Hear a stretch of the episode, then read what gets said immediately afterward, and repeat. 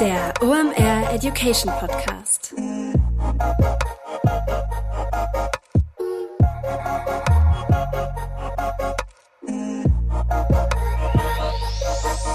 Es ist mal wieder Montag, Zeit für eine neue Folge OMR Education. Mein Name ist Rolf Herrmann, ich bin der Chefredakteur der OMR Reports. Heute haben wir einen Wiederholungstäter hier am Gast. Florian Litterst ist wieder hier am Start.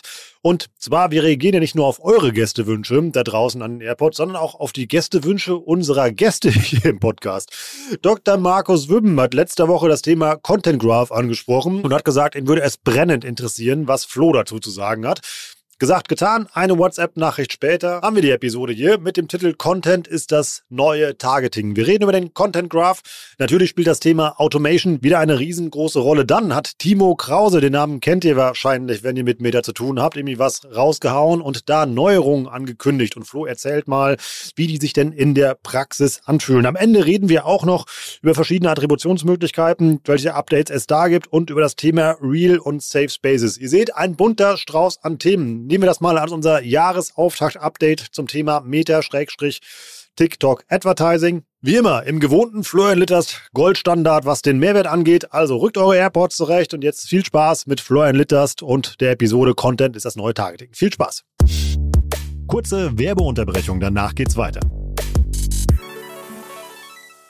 Heute mit dabei Pipedrive. Neues Jahr, neue Ziele und vor allem, wenn du im Bereich Sales arbeitest, egal ob in einem großen oder kleinen Unternehmen, hast du sehr konkrete Sales-Ziele, die du erreichen sollst und vor allem auch möchtest. Ein strategischer Vorteil ist es dabei, wenn du den Überblick behalten kannst. Und dafür brauchst du das passende CRM und das ist Pipedrive. Pipedrive ist mehr als nur eine stumpfe Pipeline. Pipedrive bündelt nämlich alle relevanten Informationen zu einem Kunden für dich. Darin findest du sämtliche Vertriebsaktivitäten und Gespräche und vor allem verpasst du auch so keine Nachfassaktion und steigerst so signifikant deine Abschlusschance. Wir benutzen das hier bei OMR selber und es ist wirklich richtig einfach zu bedienen und sich darin zurechtzufinden und ein richtig tolles Tool. Also jetzt einfach mal pipedrive.com aufrufen und sichere dir da deine 14-tägige kostenlose Testversion und erreiche so viel einfacher deine Ziele für 2024. Werbung Ende. Moin Flo, schön, dass du da bist. Hi Rolf, schön, dass ich da sein darf. In guter alter OMR Education Tradition, auch wenn man das bei, ich glaube, kein Mensch war so häufig in diesem Podcast berechtigterweise wie du, aber das möchte ich dir auch diesmal nicht ersparen. Wer bist du, was machst du da und warum ist es eine saugute Idee, mit über das Thema Content ist das neue Targeting zu reden? Grundsätzlich bin ich immer gerne hier, aber ganz kurz, ich bin Florian, Gründer von AdVenture. Wir sind eine Performance-Marketing-Agentur mit Fokus auf Social. Ich mache das jetzt schon seit 10 Jahren und gerade so die letzten 2 Jahre hat sich da unfassbar viel gewandelt. Zum Beispiel beim Thema Targeting und deswegen ist die Kreation eben das mit Abstand wichtigste und bedeutet am Ende auch Targeting. Von dem her, lass uns mal darüber quatschen, finde ich gut. Und das machen wir. Du bist ja auch auf Gästewunsch hier. Also ich habe mir ja nicht eingedacht, dich einzuladen, sondern eben halt mein letzter Gast, Dr. Markus Wübben, hatte ich ja eben halt direkt angesprochen in der letzten Episode, die wir zum Thema Customer Lifetime Value versus Kundenwert gemacht haben. Und da fiel folgender Satz. Der Flo Litterst, der spricht jetzt so für Content Graphs, anstatt mit Zielgruppen zu arbeiten, ne? Dass man also keinen Social Graph mehr hat und dann versucht, die Zielgruppen zu verstehen und so sagt, man braucht eigentlich einen Content Graph. Ich schätze den Kollegen sehr, aber ich bin mir nicht sicher, wie man so einen Content Graph aufbaut.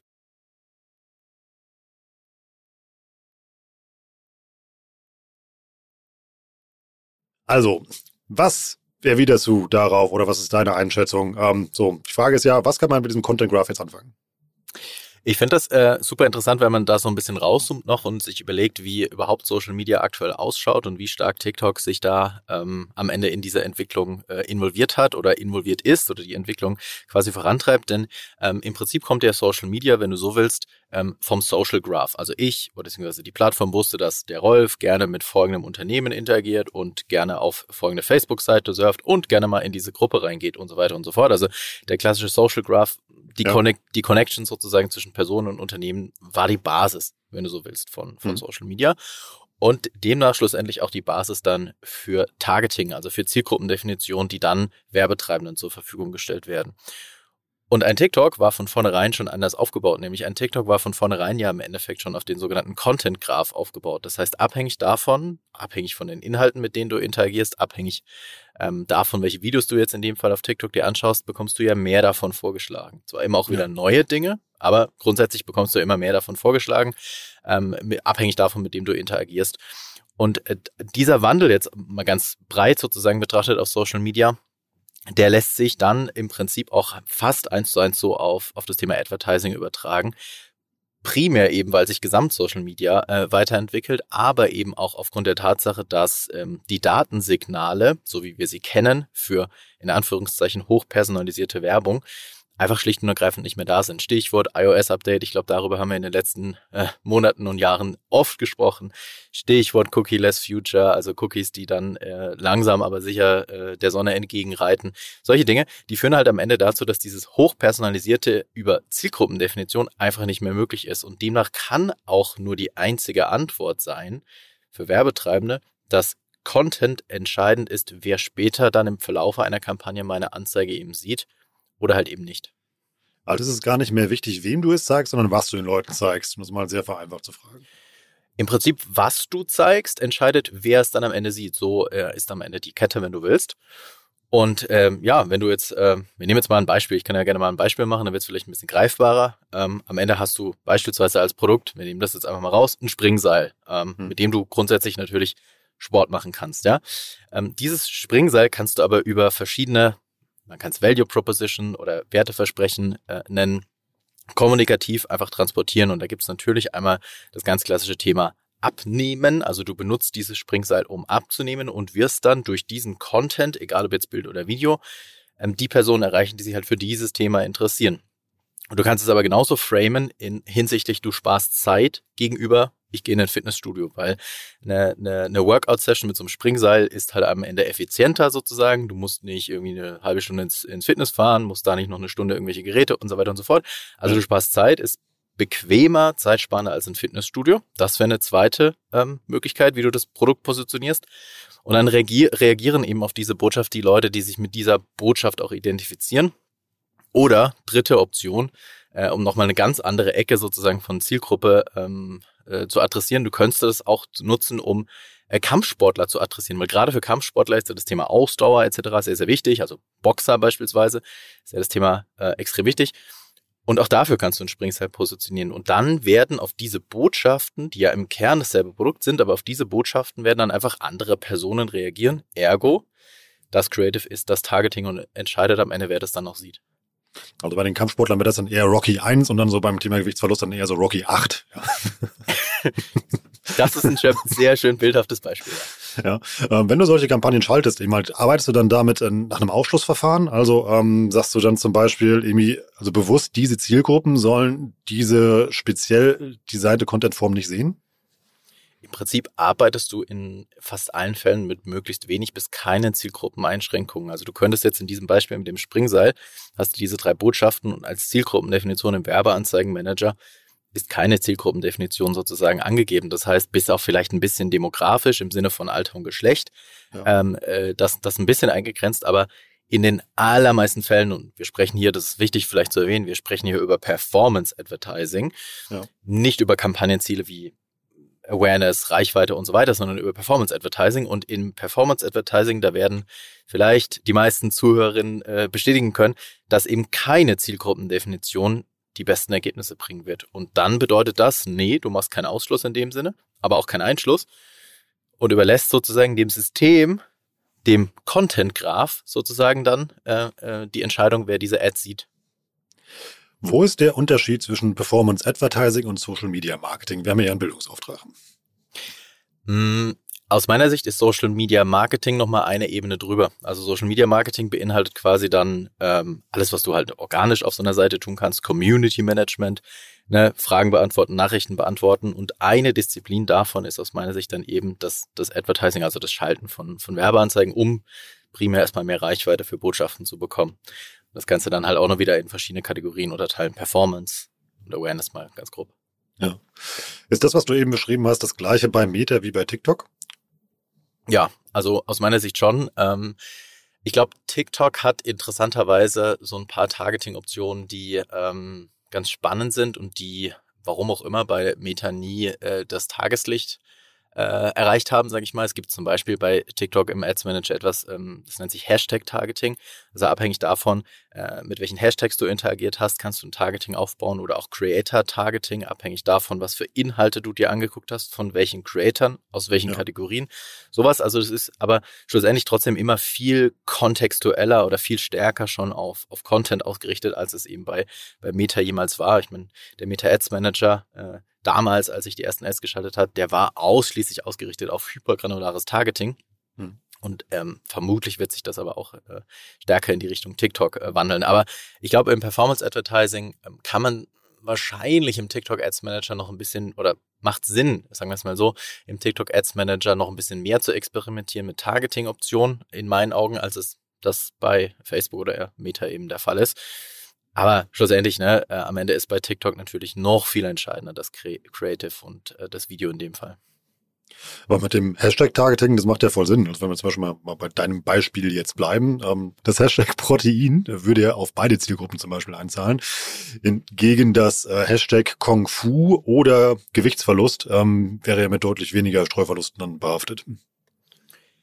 Richtig, ja, richtig. Also du kannst eben da schon, jetzt in dem Fall, weil du die Hashtag-Targeting-Option eben hast, sofern sie eine gewisse Reichweite hat, also das muss man natürlich immer wieder überprüfen, ob das einen Sinn ergibt, das Ganze nochmal stärker zusammenbringen. Aber die Frage ist halt, macht es dann noch am Ende Sinn? Weil wenn du die Zielgruppenreichweite so stark eingrenzt, lohnt sich das dann am Ende überhaupt noch, die Kampagne dafür drauf aufzubauen? Oder ist es nicht besser dann, das trotzdem offen zu lassen? Weil das Interessante, und das ist auch ja häufig so ein gedanklicher Fehler oder eine Information, die vielleicht nicht ganz ausreichend auch kommuniziert wird, wenn man darüber spricht oder wenn man sagt, naja, das Einzige, was du in den Ads Manager noch brauchst, ist am Ende kein Targeting. Die ganzen Systeme, egal ob jetzt bei Meta oder bei TikTok, sind darauf ausgerichtet, dir die günstigsten Ergebnisse zuerst zu generieren. Also Lowest Cost Bidding oder Highest Volume Bidding, wie das mittlerweile bei Meta heißt. Und schlussendlich bedeutet das nichts anderes als, wenn die Plattformen verstehen, guck mal, da war zum Beispiel jemand schon mal bei dir auf deiner Webseite und hat ein Datensignal dagelassen und dieses Datensignal konnte erfasst werden.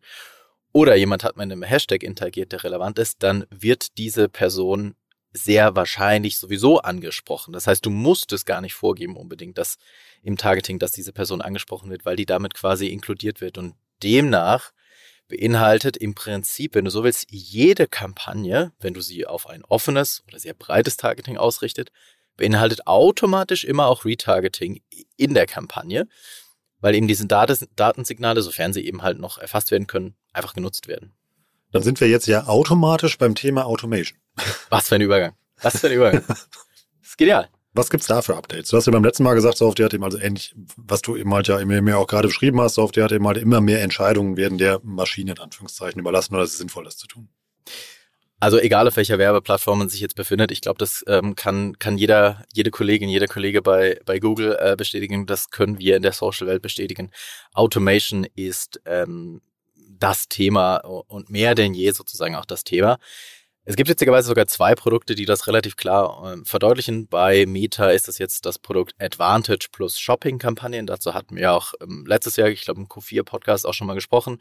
Ja. Am Ende bei Advantage plus Shopping-Kampagnen gibst du im Prinzip keinerlei Targeting-Definition mehr vor. Also nichts, gar nichts, nicht mal mehr das Alter und nicht mal mehr das Geschlecht. Also gar nichts.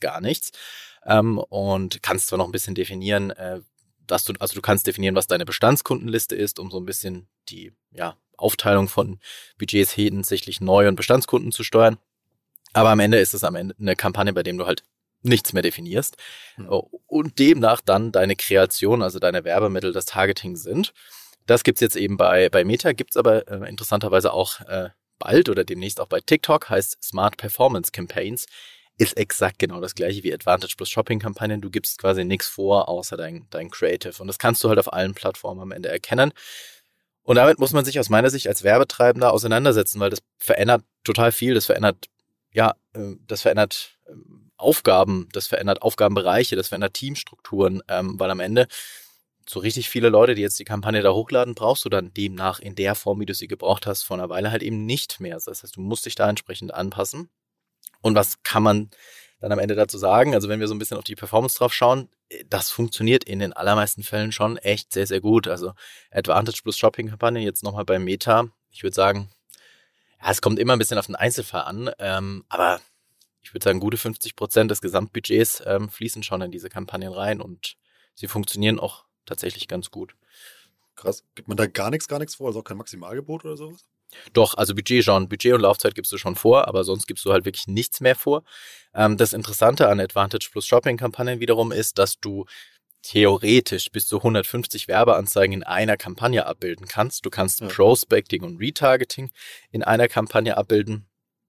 Und um noch ein bisschen technischer zu sprechen, du kannst auch Dynamic Ads, also Catalog Sales Kampagnen und Conversion Kampagnen in einer Kampagne abbilden. Also das verheiratet quasi verschiedene einzelne Dimensionen in eine Kampagne. Und das Schöne eben daran ist, dass du so viele Ads da reinladen kannst. Oder der Unterschied zu einer normalen Conversion Kampagne ist, dass das Budget auf Ad-Level offenbar, alles was wir jetzt eben seit einem halben Jahr ungefähr sehen, viel gleichmäßiger auch verteilt wird. Also es eben nicht der Fall ist, dass nur eine Kreation, nur ein Werbemittel die primären Ausspielungen bekommt, sondern dass es viel schöner verteilt wird. Also offensichtlich dann dieser Content Graph, um nochmal auf diese These zurückzugreifen, bei diesem Advantage plus Shopping Produkt besser funktioniert oder noch stärker greift. Weil du eben gesagt hast, das beeinflusst Arbeitsweisen und Teamstrukturen. Jetzt sehr spitz nachgefragt. Heißt das, man braucht weniger Marketer und mehr Creator oder eben mal die Artdirektoren und sowas? Weniger würde ich gar nicht sagen. Ich glaube, das ist falsch und das wäre jetzt sehr ketzerisch. Ich würde sagen, dass der Aufgabenbereich des Marketers verändert sich einfach sehr stark und er muss, und das ist am Ende genauso viel Arbeit, er muss sich in seiner Rolle einfach zum Creative Strategist, wenn du so willst, wenn du es so bezeichnen willst, wandeln und entwickeln. Und er muss trotzdem noch Media Buying beherrschen. Ich glaube nicht, dass man sagen kann, Media Buying ist komplett tot, weil es gibt noch ganz viele Dinge, die man verstehen muss. Attribution ist schwieriger denn je, weil am Ende hast du weniger Möglichkeiten, Dinge zu messen. Das heißt, es ist auch viel schwieriger zu verstehen, wie viel Wert hat jetzt der Kanal oder die Kampagne zum Beispiel. Das ist, glaube ich, so ein ganz wichtiger Skill für Media Buyer nach wie vor. Und ein zweiter extrem wichtiger Skill in meinen Augen ist vor allem auch, Datenanomalien zu erkennen erstmal, da fängt schon an, und dann natürlich auch zu verstehen und die Ursache herausfinden zu können. Also es gibt immer noch genügend Aufgaben im Media Buying, aber sie sind natürlich deutlich weniger als noch vor ein paar Jahren und haben sich gewandelt sehr stark in das Thema Creative Strategie. Und auch das ist am Ende, also ich sage mal so, am Ende ist es nicht so, dass durch diese all diese Automatisierung wir jetzt weniger Arbeit haben. Das kann ich so gar nicht sagen. Wir haben wahrscheinlich mehr Arbeit, aber die hat sich halt sehr stark in die Kreation gewandelt. Das ist super interessant, was du erzählst. Ich muss da jetzt an die Episode mit Timo und Carlo denken, die wir über Google Ads-SEA gemacht haben. Die erzählen ganz ähnliche Dinge. Also eben halt, wie sehr sich eben halt dann eben im Bereich SEA eben halt ihr Job eigentlich verändert und welche neuen Skills man als Marketer in dem Bereich halt mitbringen muss und wie sich da dieser Job verändert. Ist interessant, dass das eben halt kein Meta-TikTok-Phänomen ist, sondern eben halt, dass es eigentlich komplett Online-Marketing betrifft. Ja, am Ende ist es jetzt, wenn du rauszoomst, in meinen Augen halt darum, einfach eine gute Customer Journey aufzubauen. Und es fängt schon beim Produkt an. Das Produkt muss halt natürlich gut sein, dann die Geschichte für das Produkt muss gut sein, die Landingpage muss gut sein, das Creative muss gut sein, also alles vor und nach dem Klick muss einfach eine geile Customer Journey sein. Und dann kann man auch trotz all dem, was vielleicht in manchen Augen betrachtet schwieriger ist als noch vor ein paar Jahren, immer noch super viel Erfolg haben, ganz klar. Kurze Werbeunterbrechung, danach geht's weiter.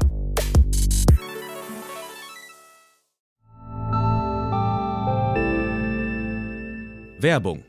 Dein Cloud-Account wurde deaktiviert. Bitte neu anmelden. So oder so ähnlich könnte eine Mail bei dir im Postfach heißen, aber hinter der Webseite, hinter dem Formular steckt kein Tool, sondern ein Phishing-Angriff. Betrüger kommen so an die sensiblen Daten deiner Company und unser Partner SoSafe hilft dir dabei, um das menschliche Sicherheitsrisiko bei Cyberattacken zu minimieren. In den letzten 3 Jahren hat nämlich jedes zweite Unternehmen einen erfolgreichen Cyberangriff erlebt und Firmen investieren zwar Zeit und Ressourcen in Firewall und Technik, aber 85% aller Datenschutzvorfälle sind tatsächlich auf den Faktor Mensch zurückzuführen. Und SoSafe hilft durch verhaltenswissenschaftlich fundierten E-Learning, Gamification, intelligenten Angriffssimulationen, Risikoanalysen und Auswertungen dabei, eine Human Firewall in deinem Unternehmen aufzubauen. Wenn ihr es testen wollt, auf sosafe.de/omr könnt ihr euch kostenlos für eine eigene, individualisierte Phishing-Simulation anmelden. Also einfach mal testen,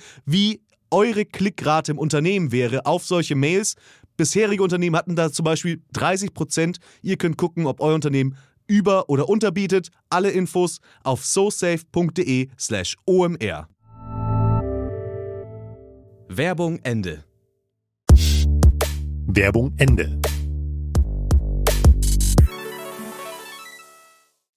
Eigentlich könnten wir auch jetzt schon am Ende sein, aber dann ist es ja auch so, dass Meta sich ja auch immer neue Sachen ausdenkt, beziehungsweise eine sehr eigene Perspektive hat, über die man auch mal sprechen sollte. Hier haben wir euch mal ein Zitat mitgebracht von Tino Krause, der ist Regional Director Central Europe bei Meta.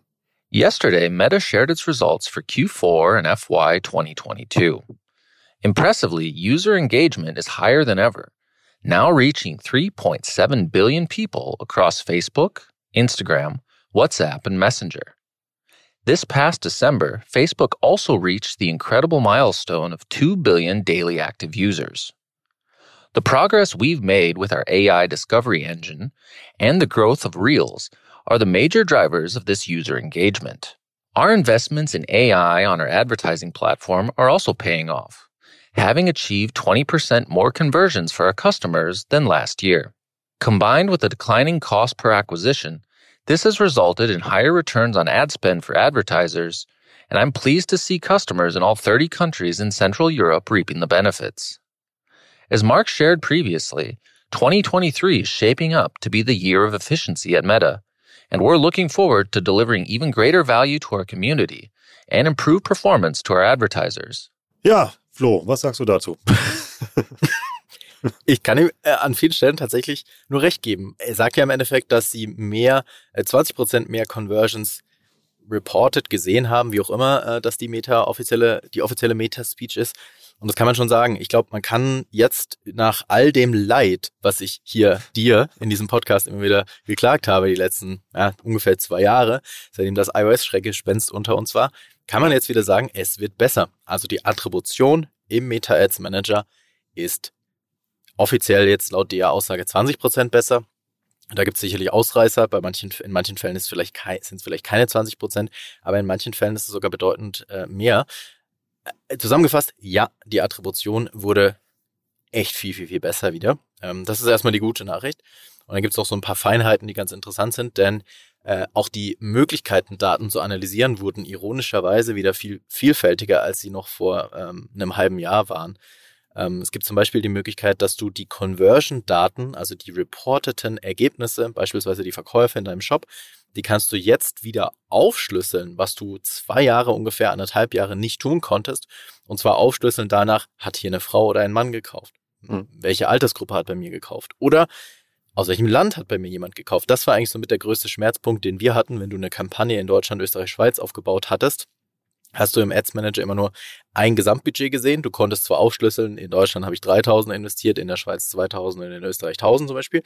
Aber ich konnte im Ads Manager nicht sehen, wie viel Umsatz habe ich eigentlich in jedem Land generiert. Und das war echt ein krasser Painpoint, ehrlich gesagt.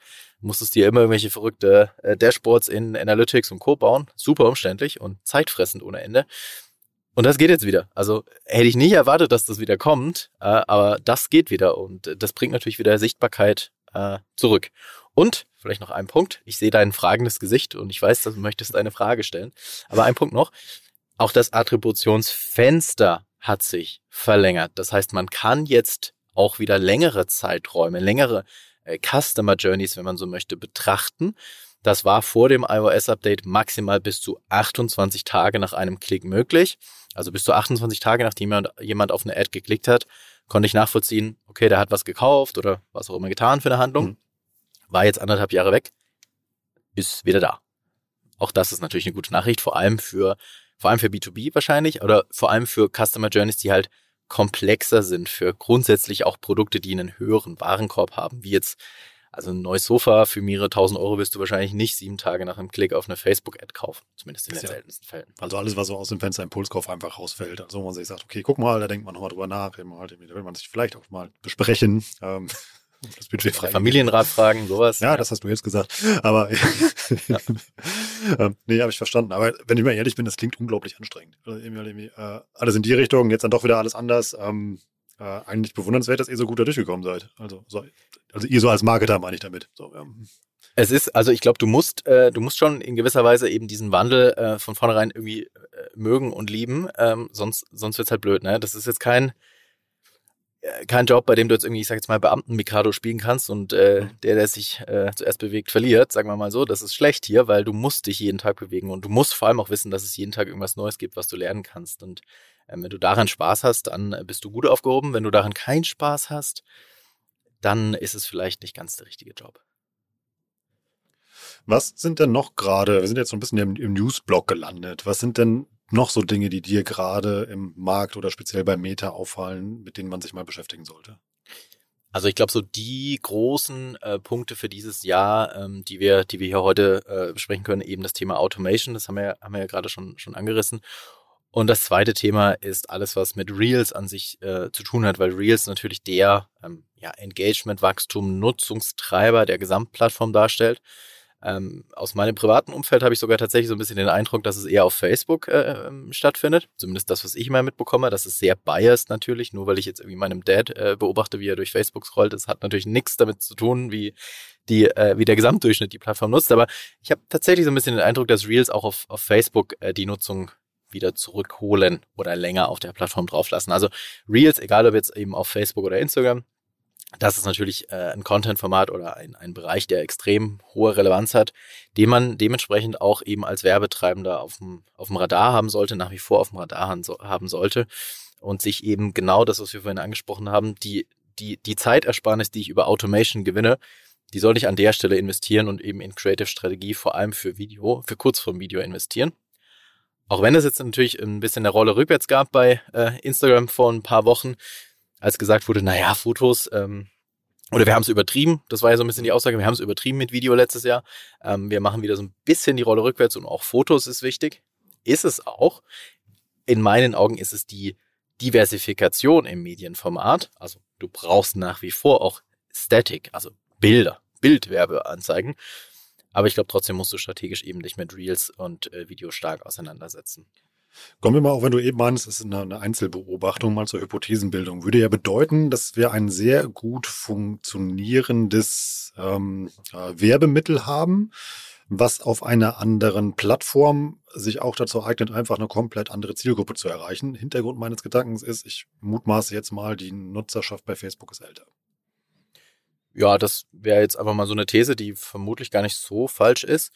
Und es kann schon sein, dass du, wenn du das Content-Format Reels bespielst oder gut bespielst und das dann auch eine Auslieferung innerhalb von Facebook Reels bekommst, dass du damit tendenziell vielleicht eine etwas ältere Zielgruppe erreichen wirst, als wenn du jetzt irgendwie Reels auf Instagram schaltest. Im besten Fall solltest du immer die ganzen Platzierungsoptionen nutzen. Also Facebook und Instagram nicht trennen und auch Facebook nicht abschreiben. Also auch wenn das regelmäßig passiert, Quartal für Quartal passiert das. Es ist aber nicht tot und es ist eine extrem werberelevante Platzierung nach wie vor auf Facebook. Wir haben immer wieder Fälle, da entstehen Ideen, die dann irgendwie aufpoppen, wo dann gesagt wird, ey, wir shiften mal alles Budget nur auf Instagram, weil da ist die Zielgruppe wertvoller oder jünger oder so. Hat sich noch nie bewahrheitet, dass es dann am Ende des Tages die richtige Entscheidung war. Also die Akquisekosten sind dadurch eigentlich immer gestiegen. Aber eine interessante These und das könnte man sich ja jetzt eben, weil es ja die Aufschlüsselungsfunktion Gott sei Dank wieder gibt, kann man sich das jetzt ja auch einfach mal anschauen. Was passiert mit Facebook Reels? Sind das vielleicht eher ältere sozusagen und ist Instagram Reels halt eher so die Jugend? Möglich. Hätte ja dann wahrscheinlich auch Auswirkungen auf die Gestaltung des Werbemittels. Also, dass man, wenn wir Content als Targeting benutzen, um jetzt mal den Bogen zum Anfang halt zu schlagen, müsste man den dann ja auch anders gestalten. Wahrscheinlich. Ja, also wenn du sagst, okay, mein Werteversprechen meines Produktes ist jetzt für eine jüngere Zielgruppe anders als bei einer älteren Zielgruppe, dann würde ich das im Kern aber bei dem Creative ändern und ich würde da nicht in das Overtuning reingehen und sagen, ich differenziere dann nochmal, was ich in Facebook Reels mache und was ich in Instagram Reels mache, weil dann wirst du einfach auch nicht mehr fertig. Also du musst da dann auch schon die richtige Priorität legen und dann würde ich es eher eine Stufe drüber sehen und sagen, na gut, Wertversprechen für Ältere, Wertversprechen für Jüngere und dann transportiert sich das halt auch in Facebook Reels am Ende runter, ja. Wahrscheinlich auch wieder bei mir Argumentation aus dem Einzelschicksal. Also wenn ich nice sage, wirkt das halt nicht sonderlich authentisch, ja. Finde ich schon. Ja. Ich gucke hier mal auf meinen Spickzettel. Du hast gesagt, ich soll dich noch nach Safe Spaces fragen. Das ist auch ein sehr guter Punkt und den möchte ich an der Stelle nochmal gedroppt haben, weil alle Marketeers kennen das. Man kriegt einen Screenshot von einer Ad, wo dann draufsteht, da ist irgendwas über den Text gelagert. Jeder wird es wahrscheinlich fühlen, der Werbeanzeigen verantwortet und verwaltet. Und gerade bei dem Thema, bei Reels und bei Stories hat sich was verändert, weil Instagram jetzt quasi für den Call-to-Action-Button, den es schon immer gab bei einer Story-Anzeige, dieser Call-to-Action-Button, der wandert jetzt quasi in das Video rein. Also der wandert so ein Stückchen hoch. Mhm. Und das bedeutet, wenn du quasi an der Stelle blöderweise einen Text-Overlay drauf hast, dann wird der von dem User-Interface überlagert. Das heißt, es macht Sinn, sich mal die aktuellen Safe Spaces anzuschauen, und man kann am Ende sagen, wenn du dich sehr nah an TikTok orientierst, also alles, was so ein bisschen, ich sag mal, links oben im Video hängt oder eher links und dann oben so, ganz grob, da sind Safe Spaces, wo ganz sicher kein anderes Element, egal wo, egal ob in Reels oder in Stories, draufgelegt wird, und dann funktioniert's auch mit dem Nachbar, sagen wir es mal so. Das wäre jetzt meine Anschlussfrage gewesen, weil das erinnert mich jetzt schon wirklich sehr an TikTok oder immer an TikTok-Ads, die man ja schaltet, weil man ja immer sehr viel unten auf dem Video ja drauf hat bei TikToks. Ja? Genau, also im Prinzip, man kann sagen, wenn du den TikTok-Safe-Space beachtest, dann bist du auch bei Instagram in Reels und in Stories fein. Du hast aber theoretisch noch ein bisschen mehr Optionen. Also wenn du sagst, TikTok ist für mich jetzt aktuell nicht relevant, ich mache da nichts, dann würde dich der TikTok-Safe-Space nochmal ein Stückchen mehr einschränken, als der Instagram-Reels-Safe-Space es tun würde. So, aber trotzdem sich das mal anzuschauen, wo aktuell die Safe Spaces liegen und ob die aktuellen Werbemittel noch den Safe Spaces entsprechen, macht total Sinn.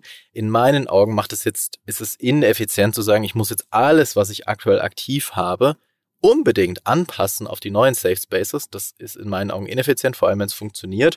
Dann würde ich sagen, gut, Data over Arguments, wenn es performt, würde ich es in meinen Augen, ich würde es nicht lassen. Ne? Ich bin Performance Advertiser, kein Brand Advertiser, da ist vielleicht dann der Unterschied.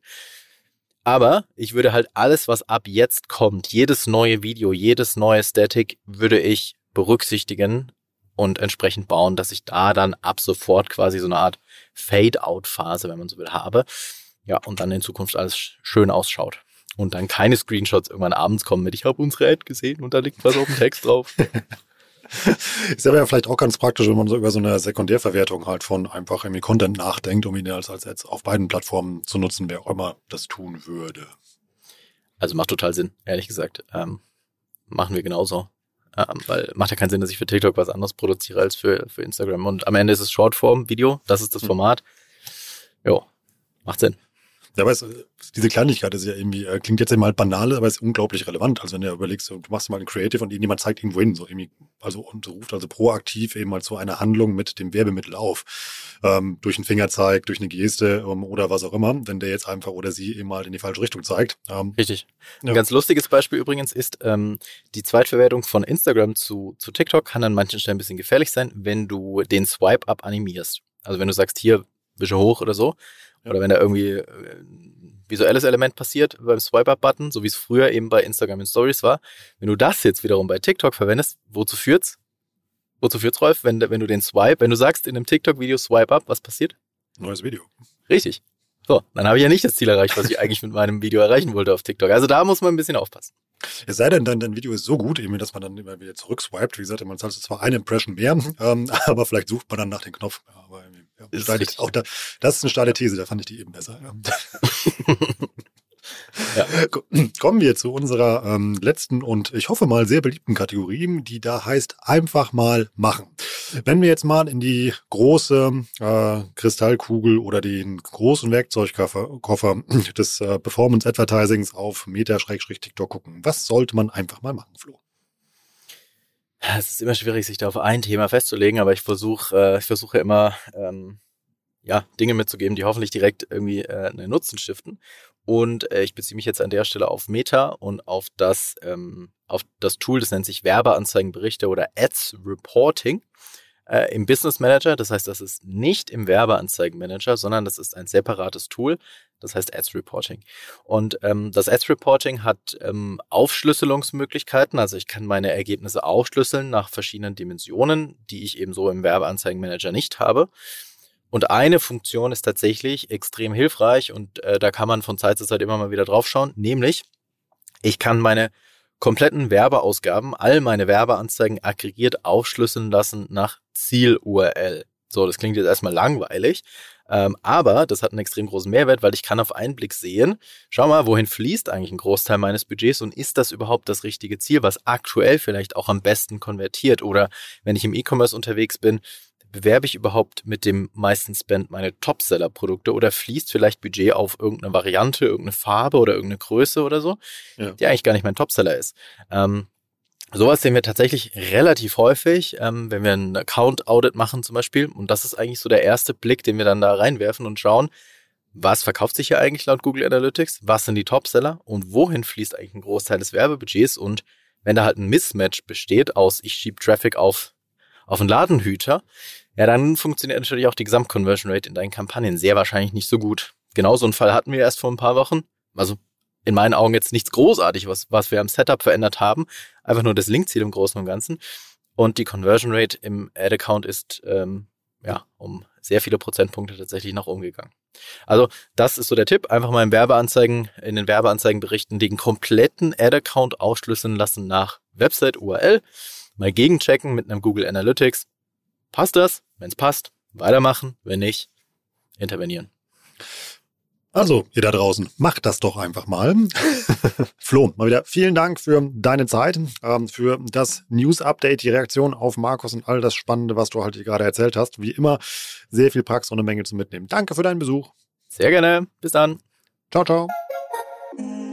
Das war wieder richtig spannend. Ich habe eine Menge gelernt. Ich hoffe, ihr auch. Macht immer richtig Spaß mit Flo. Das merkt ihr auch hier, glaube ich, beim Gespräch. Und noch mehr Spaß macht es, das ganze Wissen hier mitzunehmen und aufzusaugen, was Flo in diese Podcast-Episoden immer reinhaut. Also, wenn ihr es noch nicht tut, folgt Flo am besten mal auf allen Kanälen, die ihr so finden könnt. Lohnt sich definitiv. Jetzt noch ein kurzer Hinweis in eigener Sache. Wenn ihr Flo mal exklusiv für euch haben wollt, in Wort und Schrift, sei euch alles empfohlen, was wir hier bei OMR Education zum Thema Facebook-Meta-Advertising hier machen. Ihr wisst, da ist Flo eine Bank und seit Jahren unser Experte. Wir haben die passenden Reports dazu, wir haben Deep-Dive-Seminare dafür und einen Workshop werden wir dieses Jahr auch anbieten. Da habt ihr die Möglichkeit, in einer kleinen Gruppe mit Flo exklusiv 2 Tage zu verbringen und euch mal richtig fit machen zu lassen im Bereich Meta-Advertising. Das alles findet ihr unter education.omr.com. Und wenn ihr einen Platz in einem Deep Dive buchen wollt oder einen passenden OMR-Report von Flo haben möchtet, dann kennt ihr den guten alten Gutscheincode Warenkorb. Und damit bekommt ihr auch noch 10% auf euren Einkauf. Ich sage wie immer, danke für euren Support und wenn ihr uns supporten wollt und du gerade dein iPhone in der Hand hast, dann geh doch einfach mal auf Apple Podcasts, klick da oben auf das Format, was du gerade hörst und lass uns gerne 5 Sterne da. Das gleiche geht bei Spotify, einfach mal oben auf das Bild klicken, dann kommst du auf die Übersichtsseite, wo man Sterne vergeben kann, da musst du so ein bisschen runterschieben und lass da einfach mal gerne 5 Sterne da. Und hier ein großer Shoutout an euch alle da draußen. Durch euren Support sind wir wieder Nummer 3 bei den Apple Podcast Charts zum Thema Marketing. Das freut mich sehr. In diesem Sinne, ich bin Rolf. Das war OMR Education für heute. Tschüss aus Hamburg. Ciao, ciao.